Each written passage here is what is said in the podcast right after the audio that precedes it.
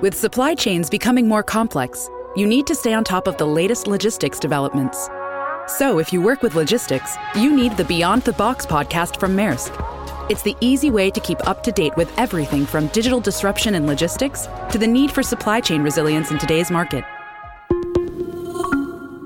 Find out more and keep ahead of the game with the Beyond the Box podcast on logistics insights at maersk.com/insights. Anatomy of an ad. Subconsciously trigger emotions through music. Perfect. Define an opportunity. Imagine talking to millions of people across the US like I am now. Identify a problem. Creating an audio ad is time consuming. Offer a solution. Utilize cutting edge AI. Imagine creating all that in under 30 seconds. Well, we did to create this ad. To learn more about AI in the audio industry, download the white paper from audiostack.ai.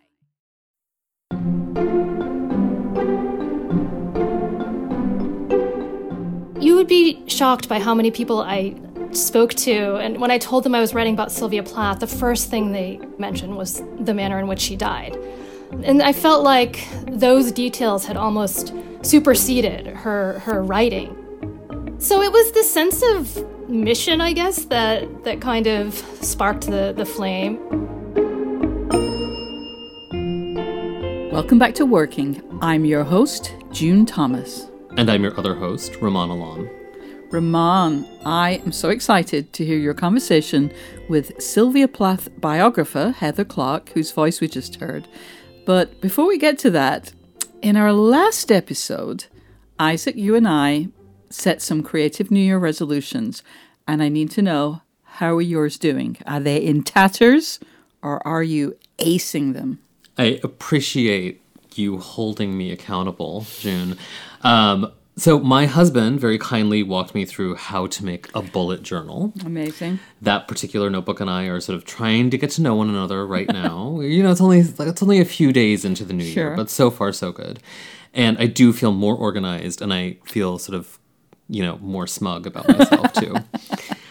and I've been listening to Mozart some Mozart that I didn't know before this year. So that's not quite in the spirit of discovering brand new music, but it's new to me. What about you? Have you been reading before bed? I have not. I've been distracting myself with amusing audio entertainments instead.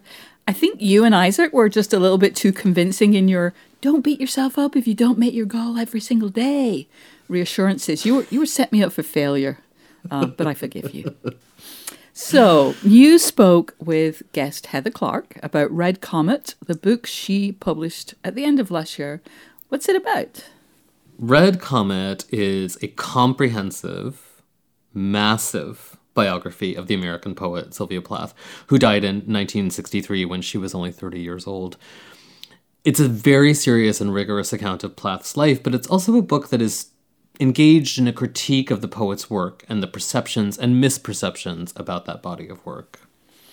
Um, I'm curious how reading this biography changed your view of Sylvia Plath. What was your relationship to Plath before reading the book and then afterward? You know, like so many bookish teens, I had a Sylvia Plath phase. Compulsory. You know, in my junior and senior years of high school, I read the collected poems. I read the letters that she wrote to her mother. I read Linda Wagner Martin's biography. And then eventually I read Janet Malcolm's sort of cerebral meta biography, which is called The Silent Woman, which was published, I think, when I was 17. So I, I can't imagine I understood a word of it.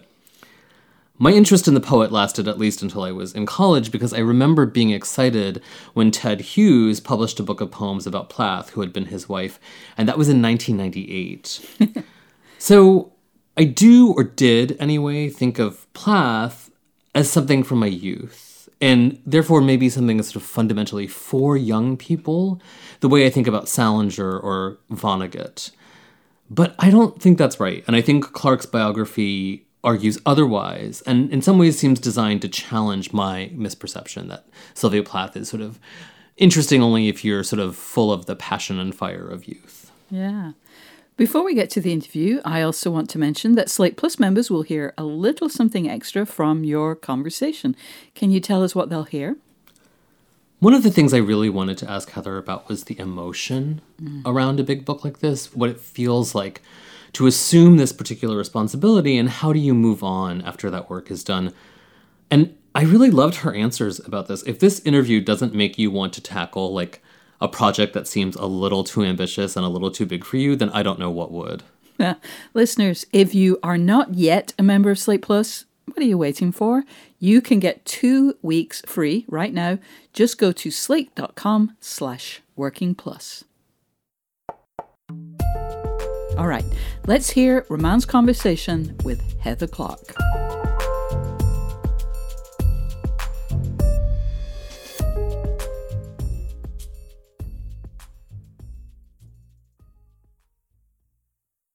This episode of Working is brought to you by Progressive Insurance. Hey, listeners, whether you love listening to in depth interviews and discussions of craft and the creative process, or whatever the heck it is all the other podcasts you listen to do, you call the shots with what's in your podcast queue, right? And guess what? Now you can call the shots on your auto insurance too. Enter the Name Your Price tool from Progressive. The Name Your Price tool puts you in charge of your auto insurance by working just the way it sounds. You tell Progressive how much you want to pay for car insurance, then they'll show you a variety of coverages that fit within your budget, giving you options. Now that's something you'll want to press play on. It's easy to start a quote, and you'll be able to choose the best option for you fast. It's just one of the many ways you can save with Progressive Insurance. Quote today at progressive.com to try the Name Your Price tool for yourself and join the over 28 million drivers who trust Progressive. Progressive Casualty Insurance Company and Affiliates, price and coverage match limited by state law. There's so much biographical material about Sylvia Plath. You know, Yes. Ted Hughes oversaw the publication of her journals. Her mother published her letters. There was a second publication of her letters. There's a biography by Linda Wagner Martin. There's a biography by Anne Stevenson that's sort of controversial. Yes. You know, there's enough biography that Janet Malcolm was able to publish a sort of biography of the biographies. Yes. So, what was it that made you want to attempt your own full scale biography? What was missing in our in all of those pieces about Sylvia Plath? What was missing? Well, I felt that there wasn't an in depth, critical, serious, scholarly um, biography of Plath, despite the plethora of biographies that you just mentioned. Most of them maxed out around 300, 400 pages, which is fine, right? I'm not saying that's a bad length for a biography, but I just I felt like she was one of the most important American women writers and I wanted to give her that that space on the bookshelf, hmm. you know, that we often reserve for men, quite mm-hmm. frankly. Mm-hmm. And uh, someone who really inspired me was Hermione Lee, mm-hmm. and her big biographies of women, particularly Virginia Woolf, and and Lee's sense that women whose lives involved mental illness and self harm and suicide uh, were often treated as psychological victims, quote unquote, first, and professional writers second. Um, that that really inspired me. That idea to try to treat Plath as, as uh, as Lee says, as a professional writer first. And I, I did feel that she'd been pathologized in some of these biographies, and that that her legacy had been diminished, and that she'd been kind of shortchanged by that. And you would be shocked by how many people I I spoke to, and when I told them I was writing about Sylvia Plath, the first thing they they mentioned was the manner in which she died, and I felt like those details had almost superseded her her writing, uh, and and that was a bit of a travesty to me. So, uh, so it was this sense of mission, I guess, that that kind of sparked the the flame. And of course, I had written a book on Sylvia Plath and Ted Hughes, an academic book, with an audience of about fifty people. You know that that sort of thing, print run of seven hundred. But but it did give me the confidence to to feel like okay, I can undertake this project because I know where the um, the archival collections are. I have good relationships with the archivists, et cetera, et cetera. And and also I should mention uh, a, a big factor in deciding to go through with this is is the permission situation, right? I think a lot of those biographers were, um, you know, a bit hamstrung by the difficulty they had in securing permissions to quote Plath's work, and and it's a different it's a different situation now. So So, um, what can you actually tell me what changed in the stewardship of the estate?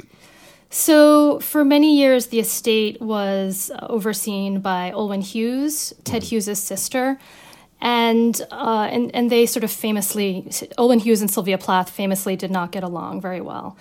And so, uh, for, for example, Anne Stevenson's biography um, is, is almost a work of co authorship between Anne Stevenson and Olwyn Hughes. And that biography was very controversial because Plath didn't come off very well. And so uh, anyway, that that ended, and now Frida Hughes is uh, is the one who owns the Plath estate, and all queries go go to her. So, I want to actually ask you about the tension between um, academic scholarship and popular writing. So, you mentioned Hermione Lee before, and she's someone who is she's the perfect example, I think, where the the biographies that she produces are so rigorous and thoughtful, but therefore a general audience. And Red Comet, as you say, is not a work of scholar. It is a work of scholarship, but it's not. It's not an academic work. Right. It is a popular work. So, what's the difference between those two things? This is something I thought about all the time as I was writing because I, I always felt the challenge of keeping people's attention on the page, mm-hmm. right? And but at the same time, trying to be as rigorous as I could and as accurate as I could with with the facts and with the chronology. And that's why I have a million endnotes. and my, I have 200 pages of endnotes. But I felt like the the history of Plath biography was so fraught, mm-hmm. right? That if I was going to do this, I needed to give people the evidence on every, you know at the end of every other sentence where I got this material. So that you can turn back you can see exactly which letter which day mm-hmm. which interview um, because I read a lot of biographies and I and I don't get that often. And I'm all I- sometimes I'm left wondering where did this come from right? Mm-hmm. Or mm-hmm. so I just I really wanted to cover all my bases with with those endnotes and I guess that's where the scholarly training comes in for me. But I also wanted to write a different kind of book. I wanted to spread my wings a little bit, and I wanted to hopefully um, propel the narrative, right, and and and tell a story, a story that I thought was important. So, but yeah, I was always trying to negotiate that issue of who am I writing this for? Um, who's the readership going to be? It's a different readership than my previous books, and. Uh, uh, but I felt like I had sort of paid my dues within the academy. I could I could Your- write something your- more yes, creative. your credentials are not are not in doubt. But it's true that especially in the early pages of the book before I mean there's a lot of difficulty in Plath's life. It's a real life, so you're reading about highs and lows. But in the early sections that sort of cover her youth through her undergraduate years, the story has almost a novelistic momentum. It's almost like you're just sort of reading a story about a girl that someone invented and having, mm-hmm. you know, travail, romantic travails and her personal ambition. And it's so it's it's much more entertaining than I think the bookstore browser seeing the thousand page heft of it might suspect. So you mentioned, you know, it is a big work yeah. full of endnotes. I'm so curious about how long the process of working on this book was. Well, I signed the contract in January 2012. So I had been working on it a bit before that. You know, I had written up a, a proposal with a couple chapters. So I don't know, I'd written about maybe 100 pages or so even before I got the contract. But yeah, I mean, it was a long, it was a long journey for sure.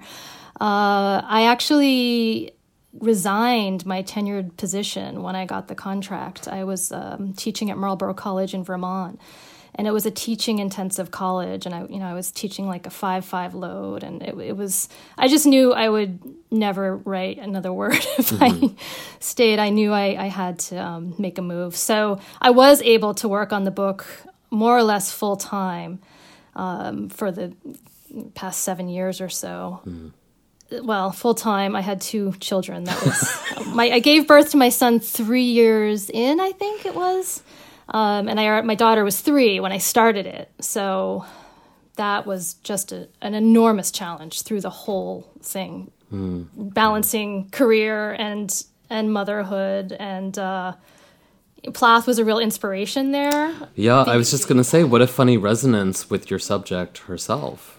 Yeah, you know, I would have these meta moments where I'm a mother with two young children writing about a mother with two young children trying to find time to write and uh, and that was something that I, I just intuitively understood about Sylvia Plath. I felt like that was a, a real connection that I felt with her. But that was that was a huge challenge. Mm. But I also wanted to to prove that it could be done. I mean, I've had people email me, women say that they they want to embark upon a big biography, but they have young children and they don't know if it's possible. And I just, it is possible. Um, it is, mm. but it wasn't it wasn't easy. I would say.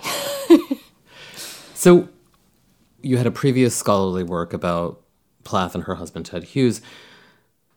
So you had the particular advantage of knowing where archives were, knowing who controlled access to those archives. And it's so funny to me that biography turns out to be a bit like a detective hunt, right? Like that's yeah. essentially the work. For this book, you were able to see material that none of Plath's other biographers had seen, including sort of a, a portion of her correspondence with her psychiatrist from the 1960s. Can you tell me how you got access to that material, how you discovered that material? Yeah, I mean, so Harriet Rosenstein was a, a, researcher who started a Plath biography in the 1970s, early 1970s, and she interviewed dozens and dozens of people who had known Plath, um, who had treated Plath um, medically. I mean, she interviewed Plath's father's colleagues. I mean, she she was really an astute researcher. So that sat sort of untouched for 40, 50 years. She never she never published her Plath biography and she never finished it. So she sold that to Emory University and that was opened to researchers um, pretty recently. And I was one of the first people, you know, I was ready to pounce, right? As soon as I got the green light, um, there were there were a few, you know, about three or four of us who were right there, and uh, so we were the first to see all of that, and um, that that was the biggest collection of new material. But also, you know, Ted Hughes, he uh, his archives ended up at Emory in the British Library in the early 2000s, and I thought there was still a lot there to be mined. Mm-hmm. I did interview some people who hadn't been interviewed in the past, and you know, a lot of the stuff I quote in the book, it's actually been in the archives for mm-hmm. years and years mm-hmm. and years. But it's just that for whatever reason, previous biographers either they didn't have the, the space to quote in detail from it. Um, I'm thinking about Plath's adolescent diaries, for example. They're all unpublished, but her teenage and childhood diaries are a rich source of information. Her um, her calendars, her daily calendars, um, which are much more, uh, they ground you in her daily life much more than her, her published journals do. And, and I learned a lot from those. Mm. And of course, all of the unpublished manuscripts. I mean, there's a ton of Plath's writing that hasn't been published. You would mm. be hmm. really shocked mm-hmm. by how much it's all there. So it's not like I discovered a lot of this stuff, but it just, I feel like it hadn't really been taken advantage of in a, in a biographical mm-hmm. sense. And I, I owe a lot to Knopf for letting me write this behemoth, right? For letting me write this big book. I knew I was pushing the limits of a trade press, but um, but again, there was just that sense I had that she she deserved it. I mean, I mm. just she was. I feel like sometimes as women, we're encouraged to uh, to take up less space in the world, whether mm. that's physically or intellectually. And she was someone who wanted to take up space in the world. Mm. She just had this enormous appetite and hunger for life. And I wanted to kind of give her the opportunity to take up that space just on the bookshelf even if so that was the sense of mission and my editor deb garrison was so supportive um, of of that and and the length although we did cut quite a bit i have to say.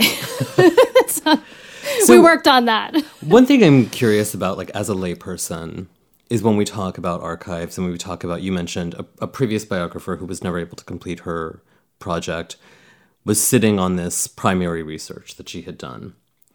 And then she owns that material. She, it's, it's her work. She sells it to an institution, an institution like a university or a private library is it the case that sometimes the estate has dictated that it can't be open for a few years or that it, no, not all researchers can have access to it? Sort of, how does that work logistically? Yes, it, it that can be the case. Uh, for example, you know, Ted Hughes for a long time. There were certain journals that he didn't want people to look at, and um, you know he he controlled a lot of what was able to get seen, um, and so yeah, estates can put all kinds of conditions on things. I think you know even now you you have to contact the Hughes estate if you go to Emory or the British Library it, to make copies of anything. And I believe the same is true for the Plath estate at the Lilly Library.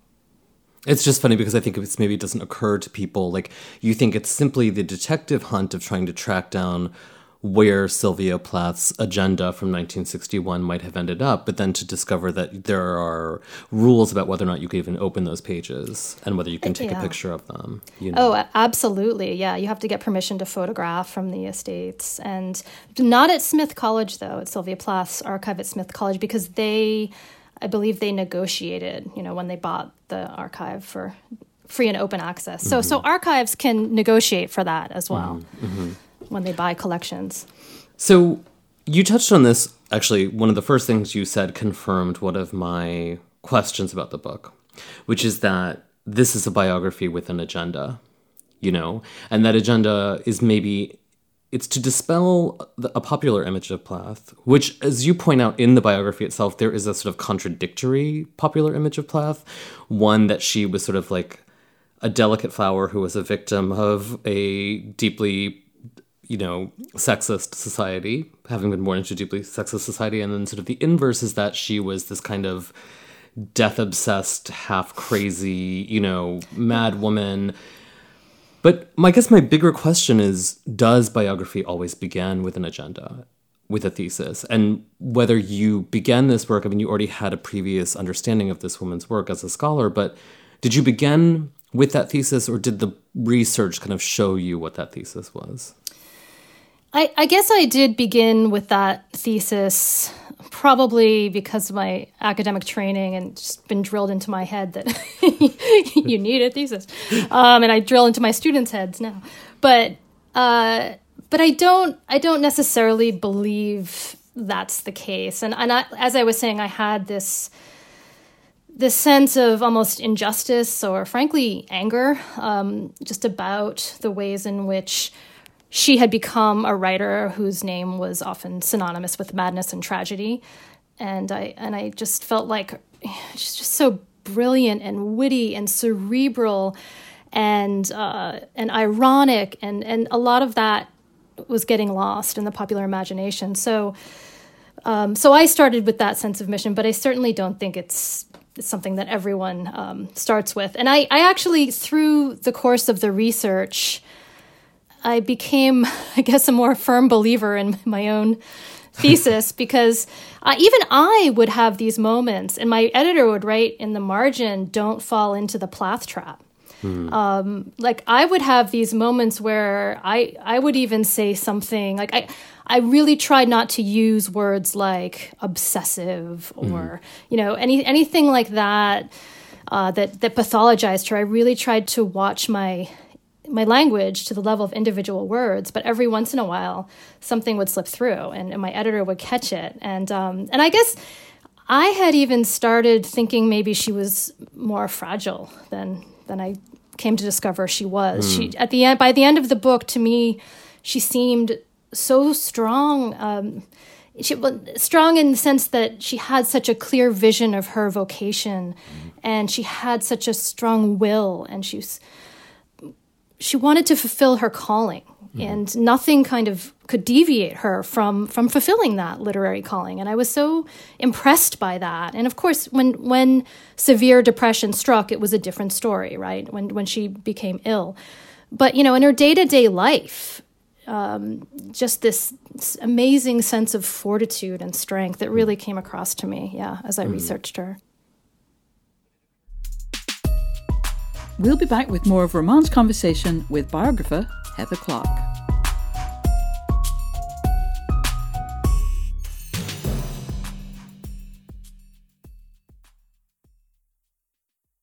Anatomy of an ad. Subconsciously trigger emotions through music. Perfect. Define an opportunity. Imagine talking to millions of people across the US like I am now. Identify a problem. Creating an audio ad is time consuming. Offer a solution. Utilize cutting edge AI. Imagine creating all that in under 30 seconds. Well, we did to create this ad. To learn more about AI in the audio industry, download the white paper from audiostack.ai. One of the things we'd love to do with this show is help solve your creative problems. Whether it's a specific challenge about your work or a big question about inspiration and discipline or, you know, how to cut down a 1600 page manuscript, anything at all, send them to us at working at slate.com or give us a ring at 304 933 WORK. And if you're enjoying this podcast, don't forget to subscribe to Working wherever you get your podcasts. Okay, let's return to Rumaan's conversation with Heather Clark. You also have spoken to me about this work as a work of critical biography, and that was one of the things that I found most surprising is that it's looking at the circumstances and the stuff of Plath's life, but it's using a sort of very penetrating critical eye. And for example, one of the things that it does that I think is very unusual in the context of all of this writing about Plath is engaged very seriously with her juvenilia. And I'm really curious about why you chose to take her youthful short stories and poetry this seriously. And I'm, you know, you mention in the book that other biographers have neglected to do that. What do you think the previous scholarship on Plath missed by discounting that early work? No, I was writing a biography of a great American writer, and the question that I always had in the back of my mind, which kind of was my North Star, was how did Sylvia Plath become the writer that she became? And when I started to get overwhelmed by all the archival documents, thousands and thousands, that is the question that I would come back to. And so looking at her juvenilia, uh, was to me a kind of archaeology mm. because that helped me answer the question how did she get to where she she got to? And and what was she reading as a child? And what was what kind of poems was she writing? And you know she had an almost perfect ear as a child. And i wanted people to understand that that she she could write in I, perfect iambic tetrameter, whatever it was. She had such a strong sense of meter from a very, very young age. And she was even revising her work by age eight or nine. Mm. So she had a, a real gift, a real lyrical gift. And this calling that she had uh, I think she she discovered it at a very young age, and she sort of never looked back. And I guess I wanted readers to to understand just how strong that calling was and how early it was that it, it grabbed her, mm-hmm. and because there's this sense in other biographies that she was only writing to please other people, you know, to get love from her her mother, um, her her professors, her teachers, and I and I sort of thought that shortchanged her own sense of ambition and determination and, and the pleasure that she got out of writing, the self satisfaction. So I think going into her juvenilia in, in detail was a way for me to show and not tell, mm-hmm, mm-hmm. Um, if you if you will, and and to show also how influenced she was by modernist poets like Yeats and, and Eliot, mm-hmm. um, and you know how how carefully she read them and engaged with their work once she was in high school. One of the most striking kind of arguments in this book, to me anyway, with the caveat that I am not as well versed in any of the criticism of Plath as you would be, is that you argue that the work that she completed at the end of her life, which I think is sort of understood to have been like the pinnacle of her accomplishment, shouldn't necessarily be understood as confessional. That it should be understood that she was a poet in full possession of performance and of irony, and that she knew exactly what she was doing, and that if it, if a poem like Daddy seemed to seemed to lay bare her, she was doing that on purpose and that she was sort of playing with us. Do you think that that is where the scholarship views her now, or is that something that you feel like is needs to be better understood? I think that most Plath scholars, you know, people who write about Plath for a living, um, have understood this about Plath for quite a few years. And but my sense is that it just hasn't really trickled down into the popular perception of Plath that she was this incredibly ironic writer and a very literary and elusive writer. You know, that these weren't just impulsive cries from the heart. Um, a poem like Elm, it went through 15 drafts. And that yes, she is using autobiography, absolutely, but sort of like Emily Dickinson, she's telling the truth, but she's telling it slant. She uses surrealism, she uses myth. Um, she's she's doing something very different, I think, than just laying straight autobiography on the page. And I think what she's doing is actually much more interesting than than what this term "quote unquote" confessional implies. Um, mm-hmm. I just I think that we need to expand our our understanding in that mm-hmm. in that sense. Yeah. So criticism, though, is like a subjective act, and if we had somebody who was a true believer in sort of the confessional mode, they would be able to be here and arm wrestle with you. But it occurred to me that maybe sort of all of biography is similarly subjective because you, Heather Clark, are in this book interpreting, extrapolating absolutely everything. So, for example, there's a lot of correspondence between Plath and her mother, Aurelia Plath. Um, and that was published in previous iterations. And it seems to show a kind of sunny affection between daughter and mother that feels really far from maybe our sense of how the poet actually felt about her mother. And I was really struck by your argument that both mother and daughter are conspirators in this, that mm. it has to do with sort of the conventions of behavior at the time. And it's not about a woman who hated her mother or a mother who was controlling her daughter. It was just about this is how mothers and daughters spoke to one another. Yeah, I, you know, I talked to a lot of Plath's friends from Wellesley, and this was something that kept coming up um, the complicated nature of their relationship, and mm. they felt very aggrieved that it had been portrayed in such a black and white way in previous biographies.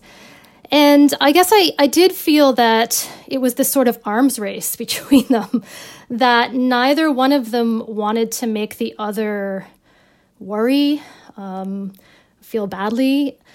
You know, Aurelia Plath suffered from all kinds of um, ulcer related illnesses throughout her life, and she had stomach surgeries.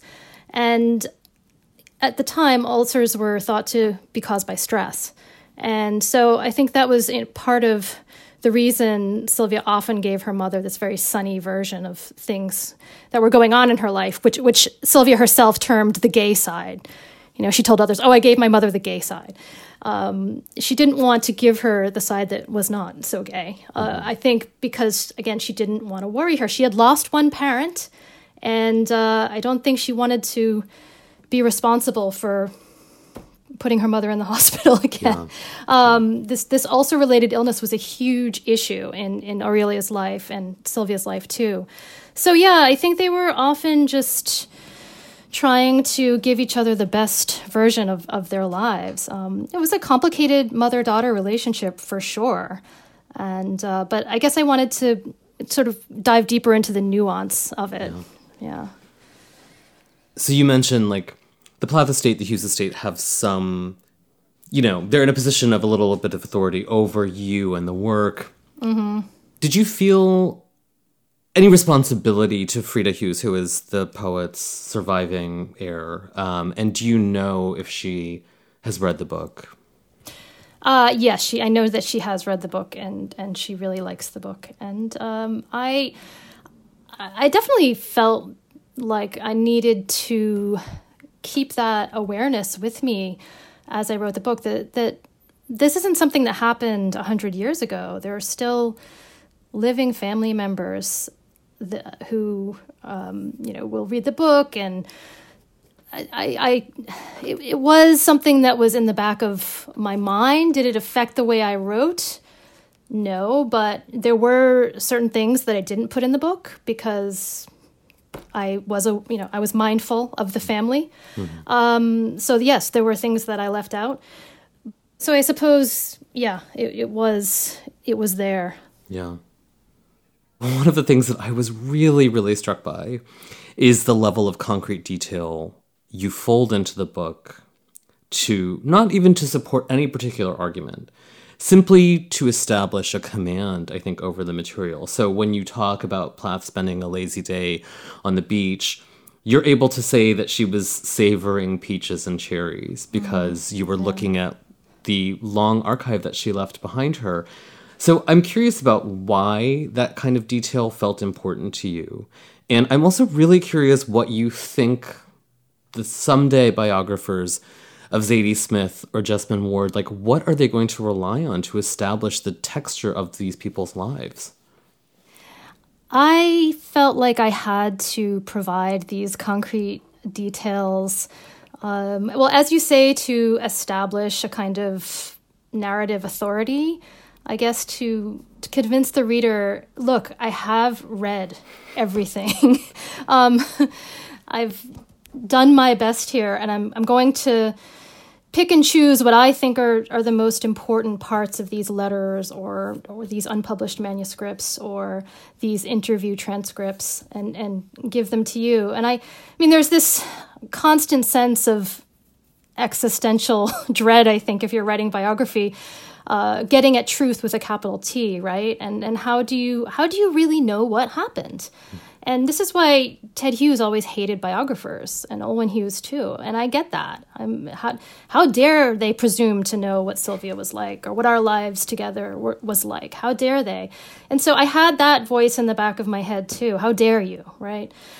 And I, I think putting the documentary material front and center um, helped with that, especially with with Plath's own voice, because this is really the first big biography that quotes Plath in large chunks and large sections. So I wanted to take advantage of that and center her voice and, and give you a lot of, of Sylvia Plath. And, uh, and maybe that would allow my narrative voice to take a back seat there. So, uh, and then the other, the other thing you asked about, how will we write about Zadie Smith? in the future, I think the digital archives will be preserved. Mm-hmm. And I know Salman Rushdie's digital archive is at Emory. Mm-hmm. So I, I, don't quite know how that will happen because, of course, authors can just delete what they want to delete. Yeah. And yeah. Um, but I think emails probably will be available in some form for researchers. Uh, I don't quite believe that they will give the richness of letters. Yeah, yeah. so that is that is an issue, certainly. Well, Heather, this was such an amazing conversation. I'm so grateful to you for taking the time to talk to me and explain to me a little bit about the detective work of being a biographer and I'm very curious to see what you come up with next. Thank you and thank you so much for having me on the show. I really appreciate it.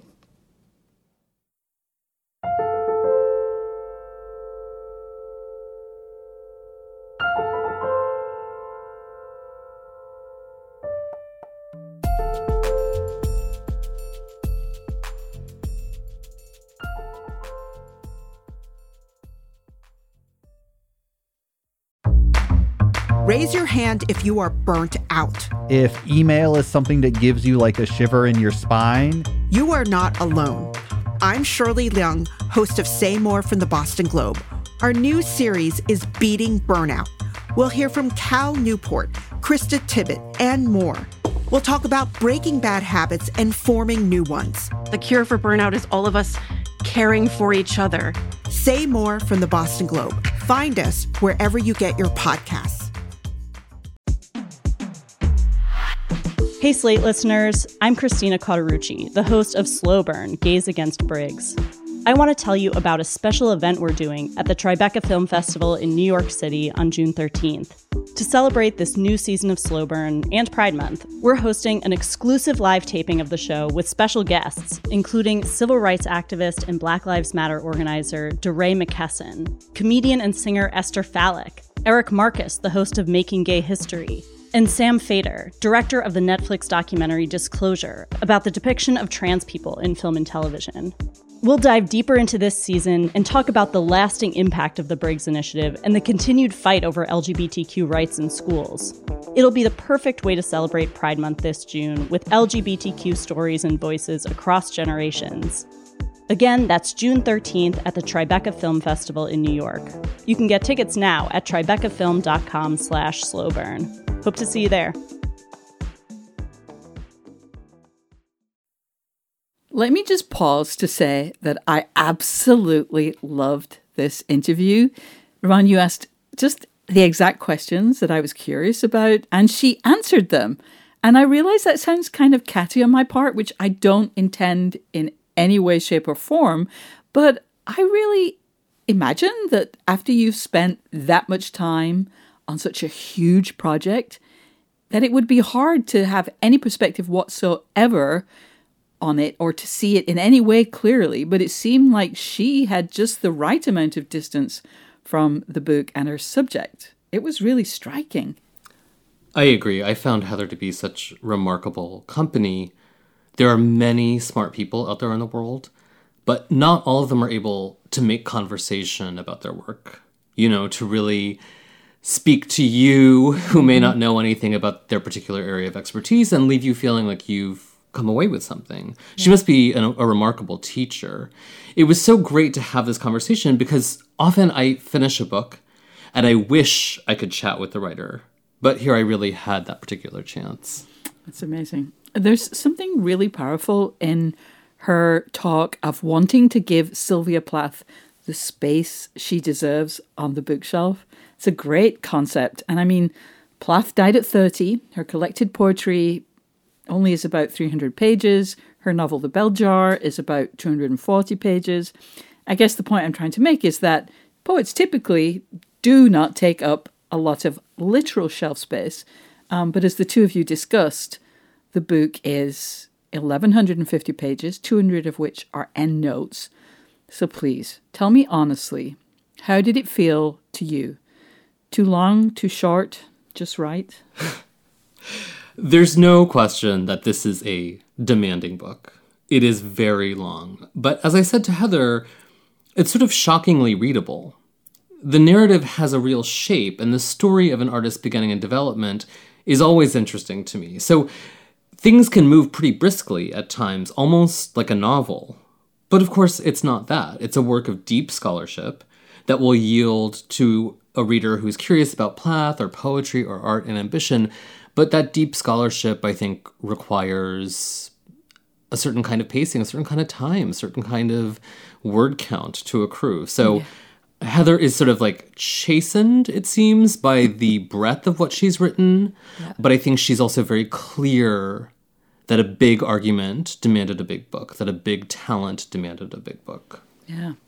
I love your line of questioning about the biographer as sort of detective. It's also fascinating to think about new original material becoming available from or about a person who died 57 years ago. Or, you know, how things like a change of control of the writer's estate could transform what it was possible to say or quote from or kind of get by the estate.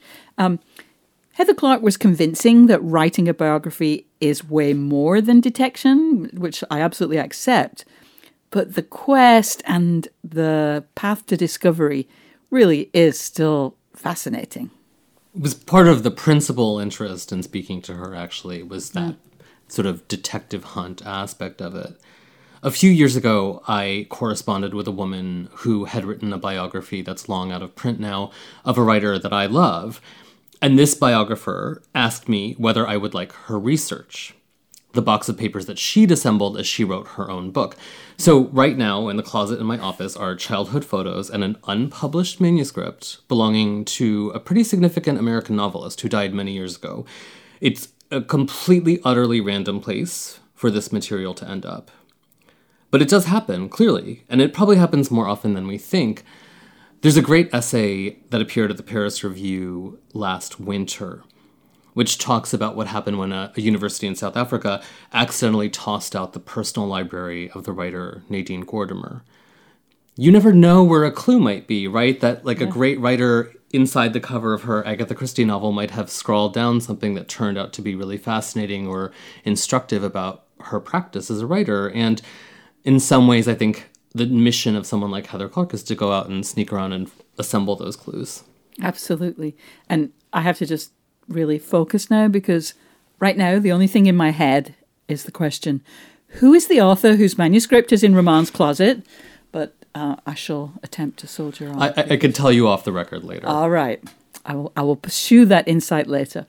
Um, now, I know that for myself at least, sometimes after I've read a big book, which is full of fascinating facts and insights, I kind of shock myself by the weird, small, sometimes kind of ridiculous detail that is the first thing that pops into my head when I later think of that book. So, if I said to you, Red Comet, The Short Life and Blazing Art of Sylvia Plath, what's the first thing that comes to mind? I do mention this detail in my conversation with Heather, but she describes at one point Sylvia at the beach feasting on grapes and cherries. Yeah. And there's such specificity to that that I find that so striking. That's meaningless though, right? Yeah, like that's just yeah. a tiny detail that she probably recorded yeah. in her diary. Yeah. What emerges in these pages is Plath's very keen awareness of herself. She's really clear about her own ambition. She's really clear about her interest in sex, in politics, in everything. You know, she was voracious and she seemed to know that she was extraordinary and I really do love that about her. It's very different from the perception of um, mid century femininity as sort of like fundamentally mm-hmm. crushed mm-hmm. by mm-hmm. society. Mm-hmm. She doesn't seem like that to me at all. That's really fascinating. I one of the things that I can never read enough about is talent. Uh, just the very concept of it, the self awareness of it, um, maybe even a, a, false perception of it.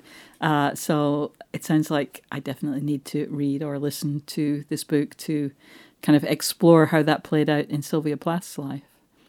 Um, I might be asking this of you because I thoroughly enjoyed Sometimes You Have to Lie, which is Leslie Brody's biography of Louise Fitzhugh, a book that was your end of year recommendation on Slate's Outward podcast. So I want to know are you a big reader of biographies? And if so, do you have any recommendations? I am. I find them a very satisfying form when done well. Wayne Koestenbaum has a very zany and brief book about Andy Warhol that I think is great. Heather mentioned the biographer Hermione Lee, and I do love her book about Willa Cather, who's one of my favorite writers. Blake Bailey wrote beautiful biographies of Richard Yates and John Cheever and Charles Jackson. I loved all three, and I'm really excited about his forthcoming biography of Philip Roth. Biography can be stodgy in the wrong hands, but with a good writer, it's not unlike eavesdropping. what could be more fun? Absolutely nothing, except maybe listening to podcasts. Listeners, if you have enjoyed this show, please consider signing up for Slate Plus. Slate Plus members get benefits like zero ads on any Slate podcast, bonus episodes of shows like Slow Burn and Dear Prudence, and you can read all the articles that are published on Slate, and you'll be supporting the work we do here on Working. It's only $35 for the first year, and you can get a free two-week trial right now at slate.com slash working plus. Thanks to Heather Clark for being our guest this week, and as always, enormous thanks to our producer, Cameron Drews. We'll be back next week for a conversation between Isaac Butler and writer Jonathan Lethem. Until then, get back to work.